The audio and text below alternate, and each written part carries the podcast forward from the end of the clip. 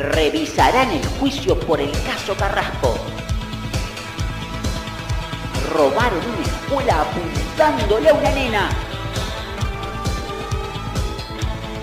Otro round para Caballo. Privatizarán los aeropuertos. Continuamos con noticias importantísimas en el diario del tiempo. Nos está llegando un último cable del 7 de junio de 1997.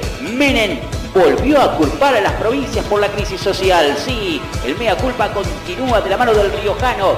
¿Creció el déficit? Sí, confirman que creció el déficit comercial. Y hay más noticias de último momento. Tenemos... Ah, no se puede decir, sí, hay repudio por una amenaza a un periodista. Continuamos con más información en el Diario del Tiempo. Nos acaba de llegar el 7 de junio de 1998.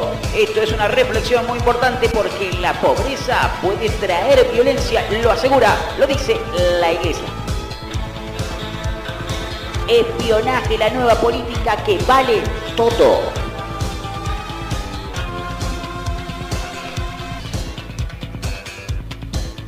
Continuamos con el mundo deportivo pasarela. Lo del doping es un invento. Elecciones, el hijo de Pusi se impuso en Tucumán. 22,7% de los votos. Último momento por aquí, por aquí. En el año 1999, Balsa releva de un alto cargo a un alto jefe del alto ejército.